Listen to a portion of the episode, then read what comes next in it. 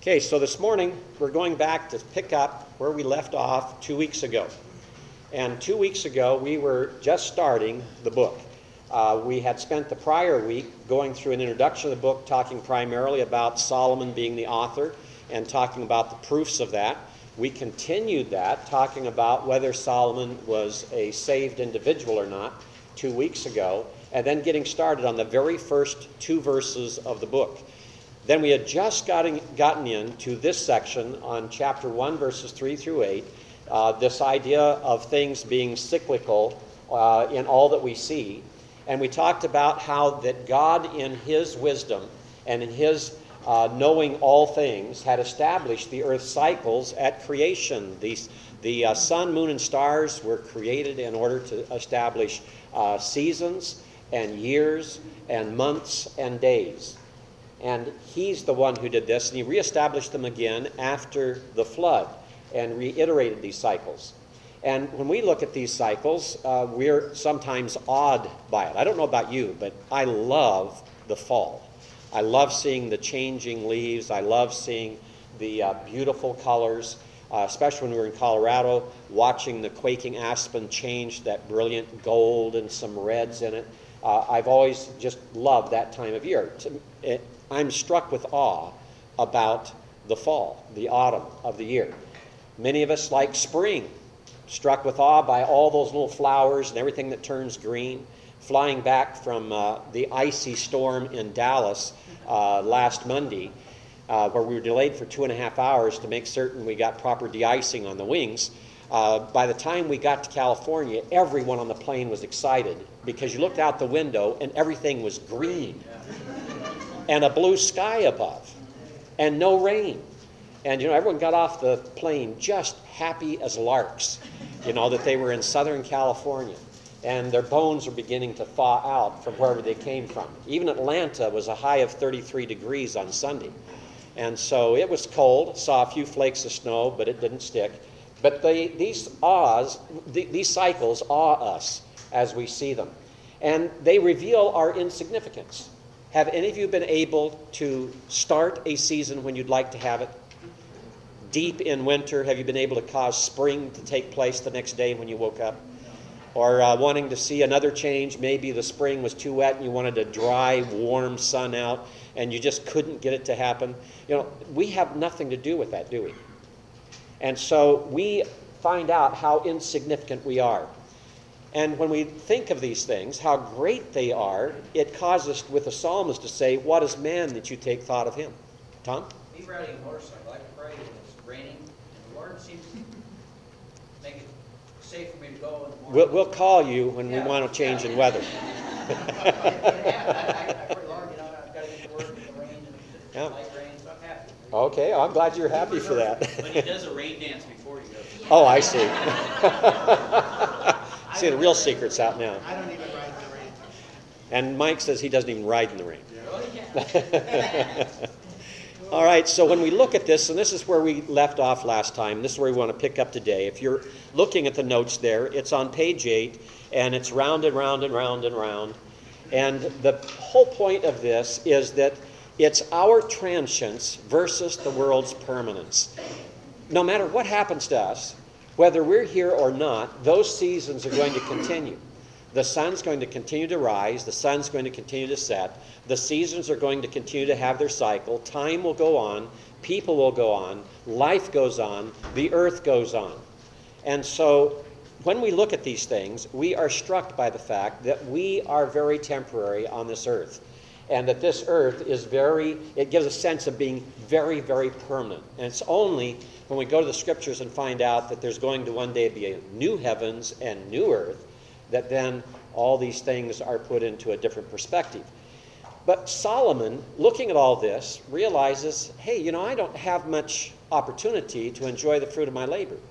Here's the world's wisest man, the world's richest man, uh, arguably one of the most powerful men on earth at the time, and he is frustrated by the fact and concerned by the fact that he's just not going to have time to enjoy all that wealth and everything else. And I mean, after all, he's got how many wives and concubines? He's got thousands of he's got a thousand wives and three or 300 wives and thousand concubines. Uh, I mean, you know, here's a man that is saying, I don't have enough time. And it's no wonder. Every, he's got so many people demanding his attention, his care, and everything else. And he's made some bad choices, some wrong decisions that has put him into a corner on a lot of things. And he's beginning to feel this and feeling the pressure and stress and becoming down about life. Can you imagine that? A man that rich, that wise, that powerful, with that type of position, being depressed because he doesn't have enough time. Valentine's Day had to be a really bad. It had to be a bad day for him, yes. But Valentine's Day didn't begin until about, uh, what, uh, 1700 years ago, so. and here's King Solomon, and what's he worried about? He's worried about King Death, because King Death was going to put an end to the reign of Solomon. All too soon for Solomon. And do you ever get to feeling that way sometimes? You think that, hey, life's really short. And how am I going to do the things I want to do? And if you've ever had even a fleeting thought of that, a thought about the brevity of life, the frustration of realizing there's so much you'd like to do or accomplish that you have not done, then you have a slight bit of an understanding of what Solomon was feeling like. Now, why do you think he felt it so keenly? Think about that. Why do you think Solomon felt this so keenly? Butch? Because he was so wise? Okay, there's one answer. What else? Yes, Dia. Because he'd wasted a lot of time. That's a good answer. Okay, how did he waste all that time? All his wives. Okay, all the wives. God gave a pattern of having one wife. I mean, stupidity. Good. Joe? He gathered to himself great piles of wealth that he realized he was going to leave all of it. All right. He suddenly realized everything stays. Becky? Okay, he saw the futility of everything life. Why does he feel that life is so futile? What's going on in his life that has caused this crisis? Marcus? Uh, There's no real accomplishment. It's always a grasping of accomplishment. There's no true accomplishment. Okay. It's not, I, I, he he can't say, I'm done. Okay. He, he hasn't accomplished anything that's going to Yeah, last. Exactly. All right? What else? Linda? He can't control it. Okay, he has no control over his circumstances.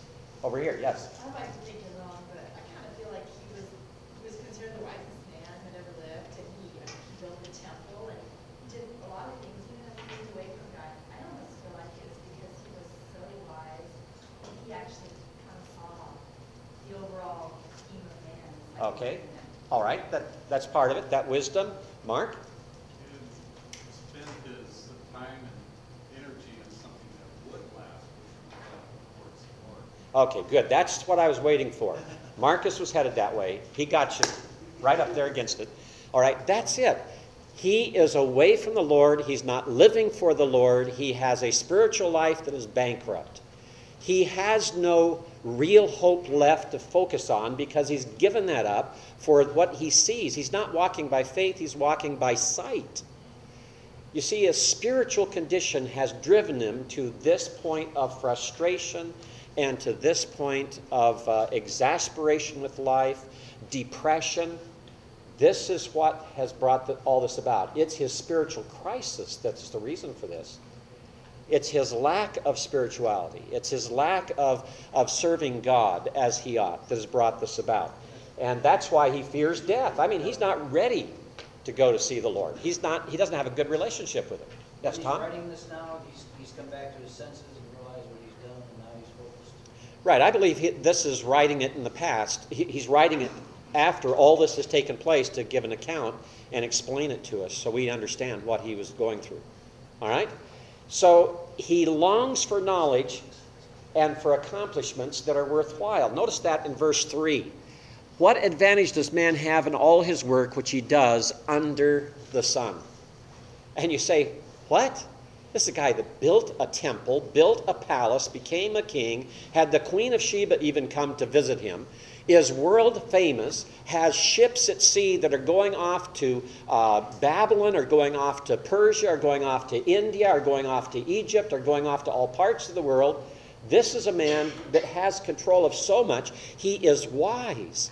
He understands. He can walk outside and start naming the trees and the flowers. He can name the animals. He has written many proverbs. He's written songs. He has uh, works within Jerusalem where he has bettered the population's uh, lifestyle by providing uh, pools for water to be collected so they don't run out of water during the dry season. He has uh, provided uh, security by building chariot cities throughout the land and staffing them with warriors who are able to protect the people from invasion from the outside. He's done all these things, and he says there's nothing that he can accomplish. You see, it, it's uh, kind of a odd juxtaposition here that such a successful man feels he is so unsuccessful. And it really comes from what Marcus is saying, what Mark was saying, what others of you have mentioned here. He's focused on this world, he's focused on what he can accomplish now, and in his wisdom, he knows that that is not permanent, is not going to last. He wants to find some permanency. Elsewhere in Scripture, how do people attempt to establish some permanency outside of the Lord? Wealth, power, okay? Building monuments to themselves. Building monuments to themselves, right. Tim? Um,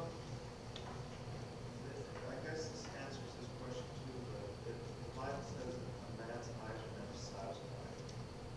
Um, Solomon did some, he built a temple, but a lot of the stuff that he did was worldly stuff that had no satisfaction. And in our world today, people want to build empires, there's still no satisfaction because there's still an empty void of God.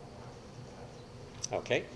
Yes, because with that void, without God in the life, uh, there's then no ju- there's no uh, conviction that there's going to be anything last. There's no nothing eternal then. You see, nothing eternal. Yeah, people, according to Psalm 49, people buy lands and name them for themselves in order to try to keep their name alive after they're gone. Or they build mansions and name them, hoping that, the, that it'll last. Monuments, uh, all kinds of things. Inventions, patents, writing of books, of which there is no end, right?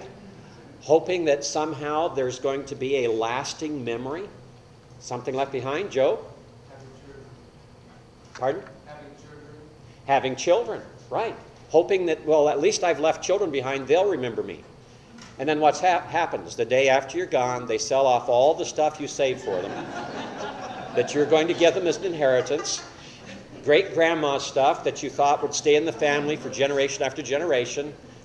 You know, you're not, not even cold in your grave and it's gone. You see? That's the point. You know, children too. And what happens with children? Sometimes they don't outlive the parents. And sometimes uh, they go home to be with the Lord very soon after we do, in some occasions. So, you know, we keep looking for that sense of permanence or thinking about that, but where should our focus be? On God. On God. All right? There are good things to focus on during life and to use for the praise of God, but there's also that idea that we need to look above and beyond that. So, what is your life like? One commentator said, like a hamster in a wheel.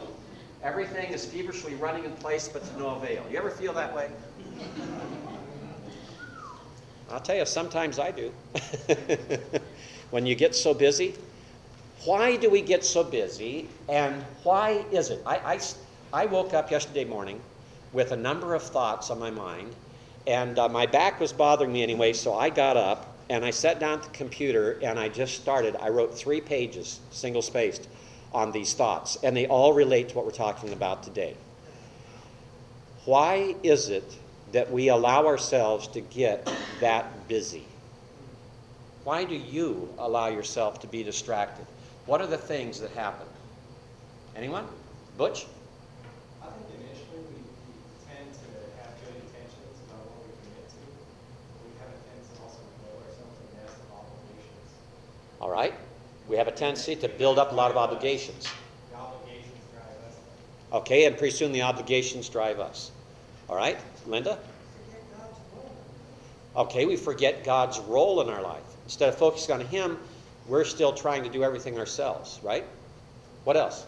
To fill, fill the emptiness you might feel. Okay, we try to fill emptiness. Okay, Joe? Um, One could be false in thinking that we either will That we've let what? quality life. Okay, we want to have a quality life. So that, so we're gonna have it, so we fill it with quantity, we think that that is quality. Okay, when we when we feel like we lack quality in our life, we try to fill it with quantity, right? Quantity of things, quantity of money, quantity perhaps of children, quantity of whatever. Marcus? I think innately we like to compete with each other. All right, we like to compete. We're keeping up with the Joneses next door, right? Isn't that part of it? And so we want to keep up with others, so we drive ourselves to keep up with them. Anna? Also, um, I have found, um, that there's a bit of excitement that if you're doing one new activity, it's kind of exciting at first, and then that, the excitement wanes, so then you go on to the next thing, you have initial excitement, and then that wanes. Okay. And, um, I know I was, saw myself on that treadmill until I said, wait a minute, my focus needs to be God and not going from one exciting thing to the next. Okay, we're looking for excitement, so we enjoy one thing for a while. When it gets dull, we've got it conquered, it's just become humdrum, then we seek something else. But part of that problem is we don't stop the other thing, we just add another, and pretty soon we've added and added and added, and we're bored to death with six out of seven things we've committed ourselves to. The seventh one is only going to be exciting for so long, and pretty soon we're deeper in the hole, right? Isn't that the way we are? Let's be honest. We do not know how to say no. We do not know how to say there's better things that should have higher priority, and we allow ourselves to get overly busy and preoccupied. Butch? Something else about the lead in, like, these things come from the hand of God. Yes. And that's something we're going to do, and Solomon is going to do that for us. Because as Solomon is talking about these things that have caused him such frustration, one of the things he learns is that the things we do have in life are a gift of God and must be seen that way. But to be seen that way and be understood as a gift, we have to also put them in their proper order of priority. Well, let's move on. We're looking for satisfaction, but unless we have a satisfaction that's deeper than our senses are capable of fulfilling, we're just going to keep adding and adding. Uh, someone mentioned this just a few minutes ago. The eye is not satisfied with seeing, right?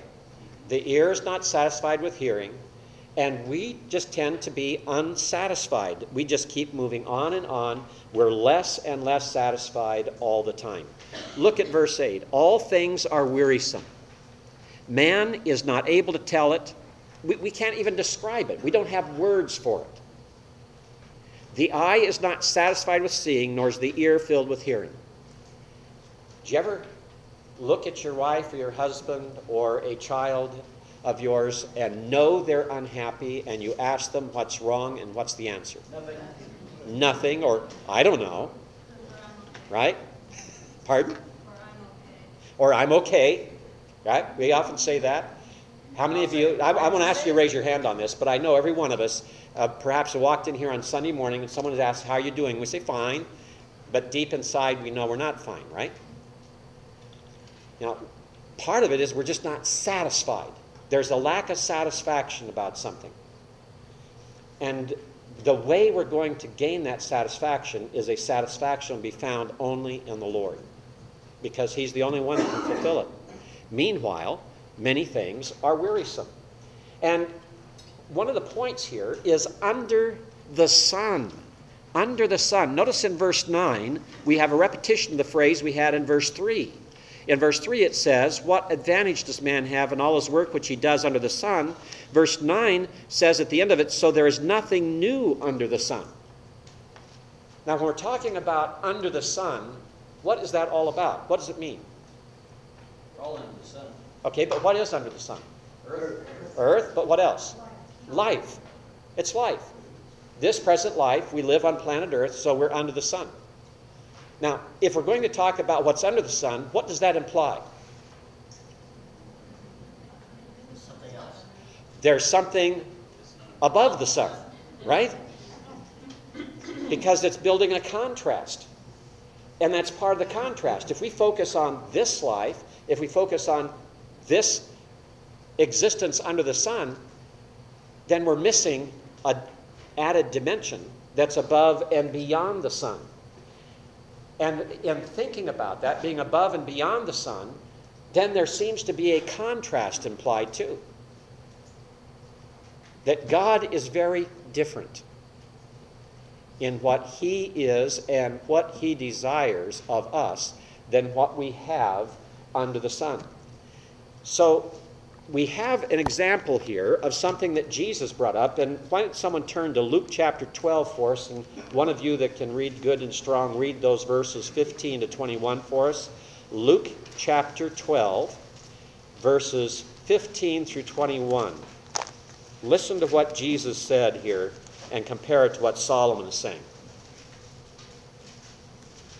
Aaron, go ahead. And he said to them, Take care and be on your guard against all covetousness, for one's life does not consist in the abundance of his possessions. And he told them a parable, saying, The land of a rich man produced plentifully. And he thought to himself, What shall I do? For I have nowhere to store my crops. And he said, I will do this I will tear down my barns and build larger ones. And there I will store all my grain and my goods. And I will say to my soul, Soul, you have ample goods laid up for many years. Relax, eat, drink, be merry. But God said to him, Fool, this night your soul is required of you, and the things you have prepared, whose will they be? So is the one who lays up treasure for himself and is not rich toward God. Okay, now what are the similarities between what Solomon's talking about and the, what the parable is saying? What are the similarities? Okay, over here, Lori. Pardon? Okay, Solomon has lived it. There's a similarity. He's lived what the foolish man has gone through. Okay, what else? What other similarities? He knows he'll be leaving behind everything. Okay, he knows he'll be leaving behind everything. Good. What else? Yes, Martha? Living for self. Good. What else? Left God out of the picture. Left God out of the picture. All right, notice the similarities. Now, what are the differences? What are the differences? The rich man thought gonna live forever. Okay, and Solomon it knows he's not going to. All right? Yes, Patty? Okay, the rich man's satisfied, Solomon is dissatisfied. All right, what else? Any other dis- uh, differences, Stephen? As king, it really didn't matter if Saul, I mean, if Saul was successful or not. All right, He probably did what he said, he still was worried about it. all right, good. Notice on page 9, where you have the small print and the bullet points in the middle of the page, there's some of the similarities. No real profit ensues from material wealth, is an understanding we get from both of these. Abundance does not satisfy.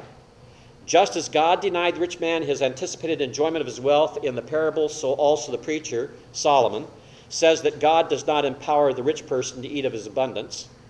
And then the differences. Selfishly, the foolish rich man focused on what he considered my crops, my barns, my goods. But in Ecclesiastes, Solomon is going to have a point here, as we'll see, we've mentioned it briefly this morning already, that he sees that they're gifts of God. That's a very big difference. And I think it's part of the uh, indication that we talked about uh, two weeks ago that Solomon is really a saved man, but that this foolish man in the parable is not. And then also, Ecclesiastes teaches people to keep busy with God given joy. We find that out later in chapter 5, verse 20, rather than taking their ease and doing nothing. All right? So, as you look at these things, there's going to be some differences, but there's some of the same things going on. Now, what does that tell you? If Solomon, 900 years before Christ, is going through this type of thinking process, and in the time of Christ, there are people going through this process, so much so that Jesus uses one of his parables to address the issue. What does it tell you? There's nothing new under the sun. Exactly. Marvin? I often think about it. someone asked Andrew Carnegie one day, how much is enough? And he says, just a little more. Right, just a little more. Again, we're not satisfied, are we? Exactly. All right, that word wearisome is very interesting in uh, verse 8. It's a word that's really related to a word that means to work, to work. And in Job 9:29, Job says, uh, he's talking about and saying, well, if, I, if all this is going on, then I have labored in vain. I have labored in vain. You have that word for labor is related to the word wearisome here. And the word vain is exactly the same word for vanity that is found in Ecclesiastes. So, what we have is verses 3 and 8 in Ecclesiastes 1 form kind of a bracketing of this section. That it talks about work in verse 3, and verse 8 talks about work, things that are wearisome, weary and exhaustion because of labor. It rounds out this section. Now, this ceaseless activity is a natural phenomenon that makes us fall silent. It says here in verse 8, man is not able to tell it. We, we just don't have words to describe it. We can't describe, you've all gone through this, especially with teenagers. They can't describe why they're bored, right? And in reality, their parents are in the same position, correct? When we're bored, we can't describe that boredom either. It is, we, we're silent before these things often because we can't really explain them. It is a, an, a, ex, uh, it's an inexpressible frustration. But our lives ought to be the exact opposite. Because instead of having inexpressible frustra- frustration, we should be filled with joy inexpressible and full of glory. 1 Peter 1 8. Notice that contrast between our worldly existence and what we sometimes do in the flesh as opposed to what we ought to be experiencing. Now, Romans chapter 1, verses 20 through 25 is a section that uh, deals with natural revelation and how that all people see that there is a God, He's all powerful, He will judge, and He exists. And one of the things we find out is that uh, men, unregenerate men and women, have become futile in their speculation. They profess to be wise, and yet they are unwise.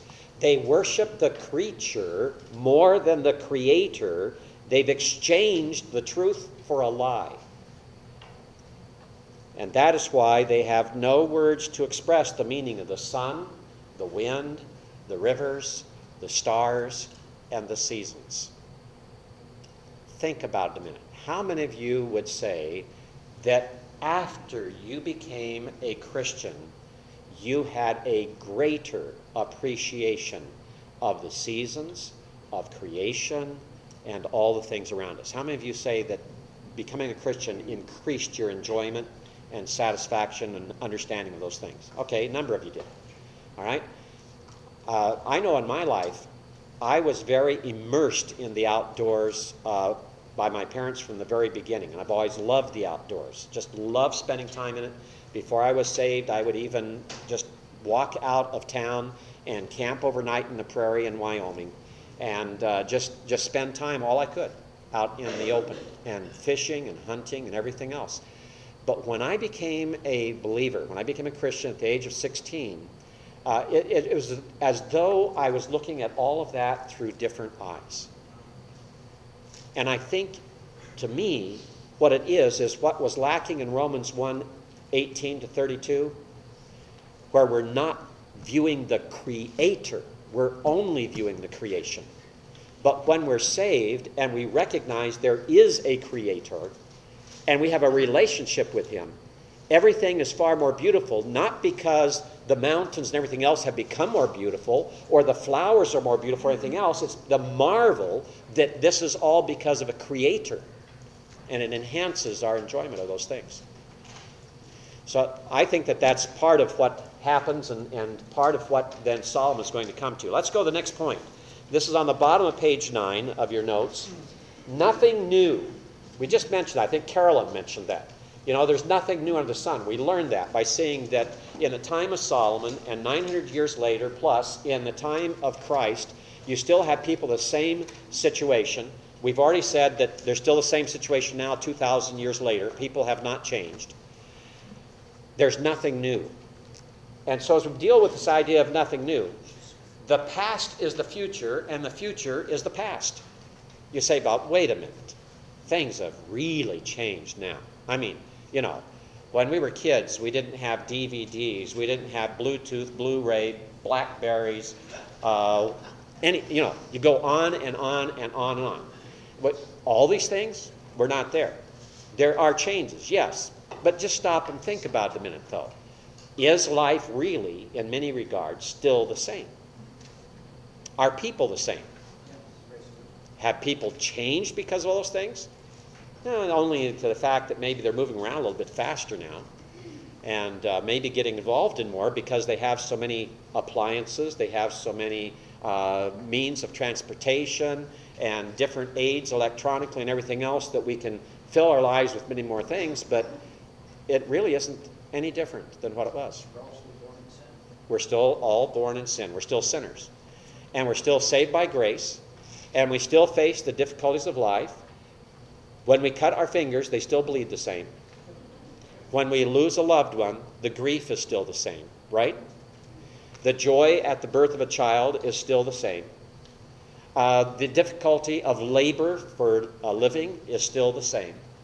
There are many, many things are still the same. There's, there's nothing new under the sun. And this became part of Solomon's frustration that the more he improved things within the city of Jerusalem and the country, the more people were the same and the more situations and problems were the same. And he was frustrated over the whole thing. Man's yearning for new things and new experiences is sometimes the driving force in what we do and what we seek. How many new things do we seek? Anyone? Every day they make a, a, a blueberry or. Okay, new electronic device. Five minutes later, it's obsolete. Okay, that's right. Okay, what else do we look for that's new? Yes, Coral. We expect what to change? Okay, the latest president ran on a platform of change. And is there change? Not much. All right? and that's, that's why today, look at how dissatisfied people are. They, they were dissatisfied under Bush, and con- congressional ratings were way, way down, and now congressional ratings are almost the lowest in history. They're one percentage point away from being the lowest in history. Uh, what was it that uh, uh, uh Will Rogers used to say about politicians, right? you know, it, it's, it's the same. Nothing changes. Politics don't change. Washington doesn't change. Life doesn't change. The difficulties don't change. And we're going through a depression, just like a depression uh, 70 or 80 years ago, and not quite as intense, but it has every possibility of becoming more intense. It could. We could end up worse than it is. I mean, look at the state of California, right? Yeah. Almost bankrupt. And you wonder what's going to happen. Well, one thing is your gasoline tax is going to go up soon, right? So what? Where's the change? The change is disappearing from my pocket. right? All right? We look for things new, don't we? we? We are seeking new experiences. Earlier, someone mentioned that all we do is seek a new excitement.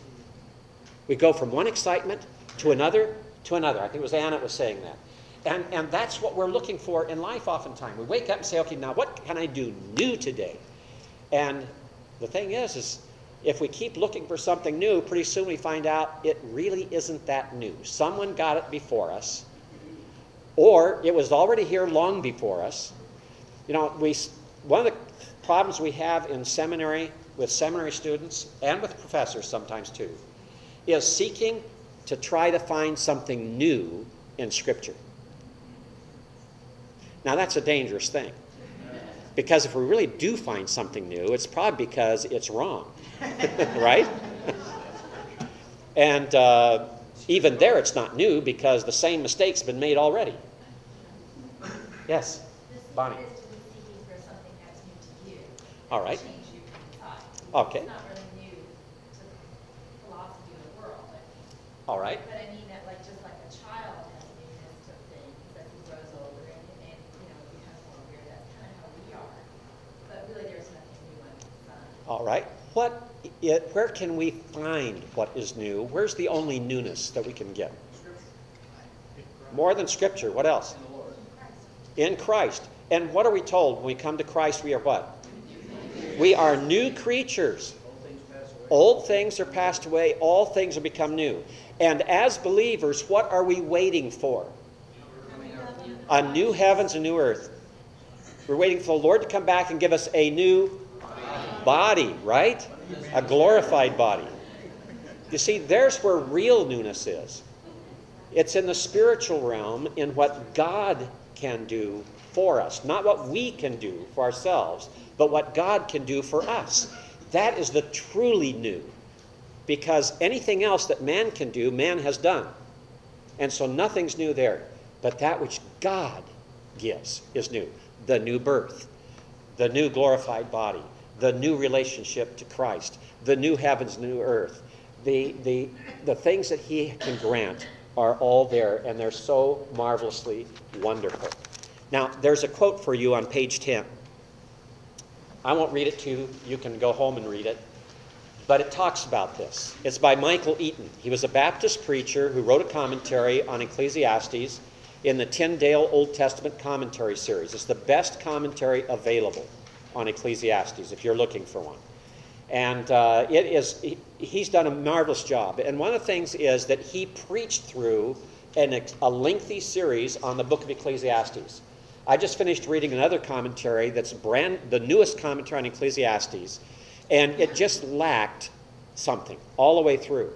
And when I got to the end, the commentator said, Now, this is how you preach the book of Ecclesiastes. He wanted to just, you know, talk to pastors, talk to seminarians, and say, Okay, this is what you do in preaching the book of Ecclesiastes. But basically, all I said is just a couple of messages is all you need one, two, or three. That's it. He had never preached through the book of Ecclesiastes himself, he admitted that. That's what's lacking. And that's what's lacking in the book of Ecclesiastes for any of us. If we do not spend time in the book, applying it in our lives, and spending time thinking about it deeply and allowing it to change us and how we think and how we live, we're not going to have much to say about the book either. And there'll be something missing when we approach the book of Ecclesiastes and talk about it. So watch for this. The Solomon basically answers his own question here when he gets to verse 11.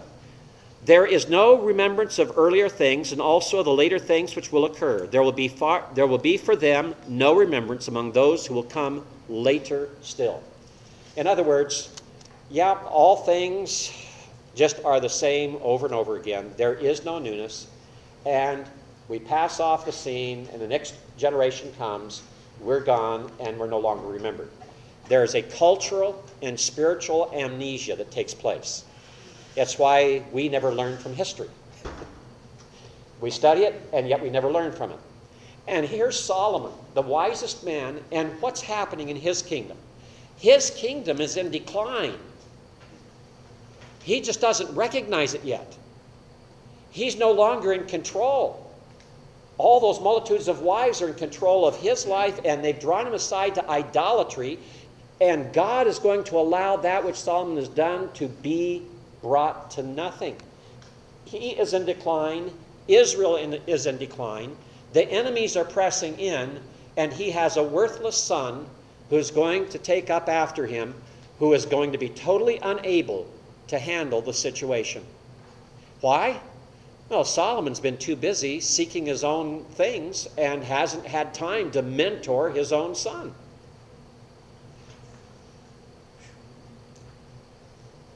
Any advance in the future must build on the past and must understand the past. And that's why in the scriptures, God's people are told to build on history. You shall remember that you were a slave in the land of Egypt. That's to Israel. What are we to remember? That we were once enemies of God, right? We were nothing but sinners and without God in the world. Remember the days of old. Consider the years of all generations. Ask your father, and he will inform you, your elders, and they will tell you. The idea here is remember, go back over history, learn what the Most High has done, remember what He has done, remember what God has given, His portion to His people. This is what we need to pursue more than anything else. And this last section of this chapter is in pursuit of wisdom. And in pursuit of wisdom, here Solomon is giving his own personal testimony, and this personal testimony is going to occupy us next week as well as we go into chapter 2. The ancient Near Eastern kings, the royal biographies, always exaggerated everything they did. I've given you two examples on the bottom of page 10.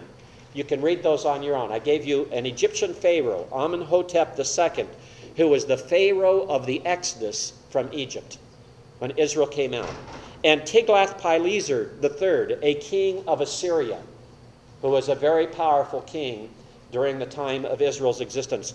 Read those. And as you read them, you find out that Solomon does not exaggerate in Ecclesiastes. He doesn't exaggerate his accomplishments, and he certainly recognizes his own folly, his own failure, and his own frustrations. He's brutally frank and open and honest. That's the way the Word of God is. It doesn't dwell in hyperbole and exaggeration, it deals in the stark reality of situations. Did Solomon have the ability to research life?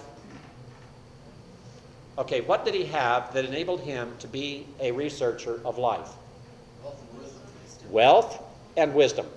He could pay for any researcher, he could travel anywhere in the world, he could buy any book or any work of wisdom, and he had the wisdom to evaluate it and look at it and understand it. But he couldn't fly airplanes. But he couldn't fly airplanes. Didn't have any yet. he had to go by ship.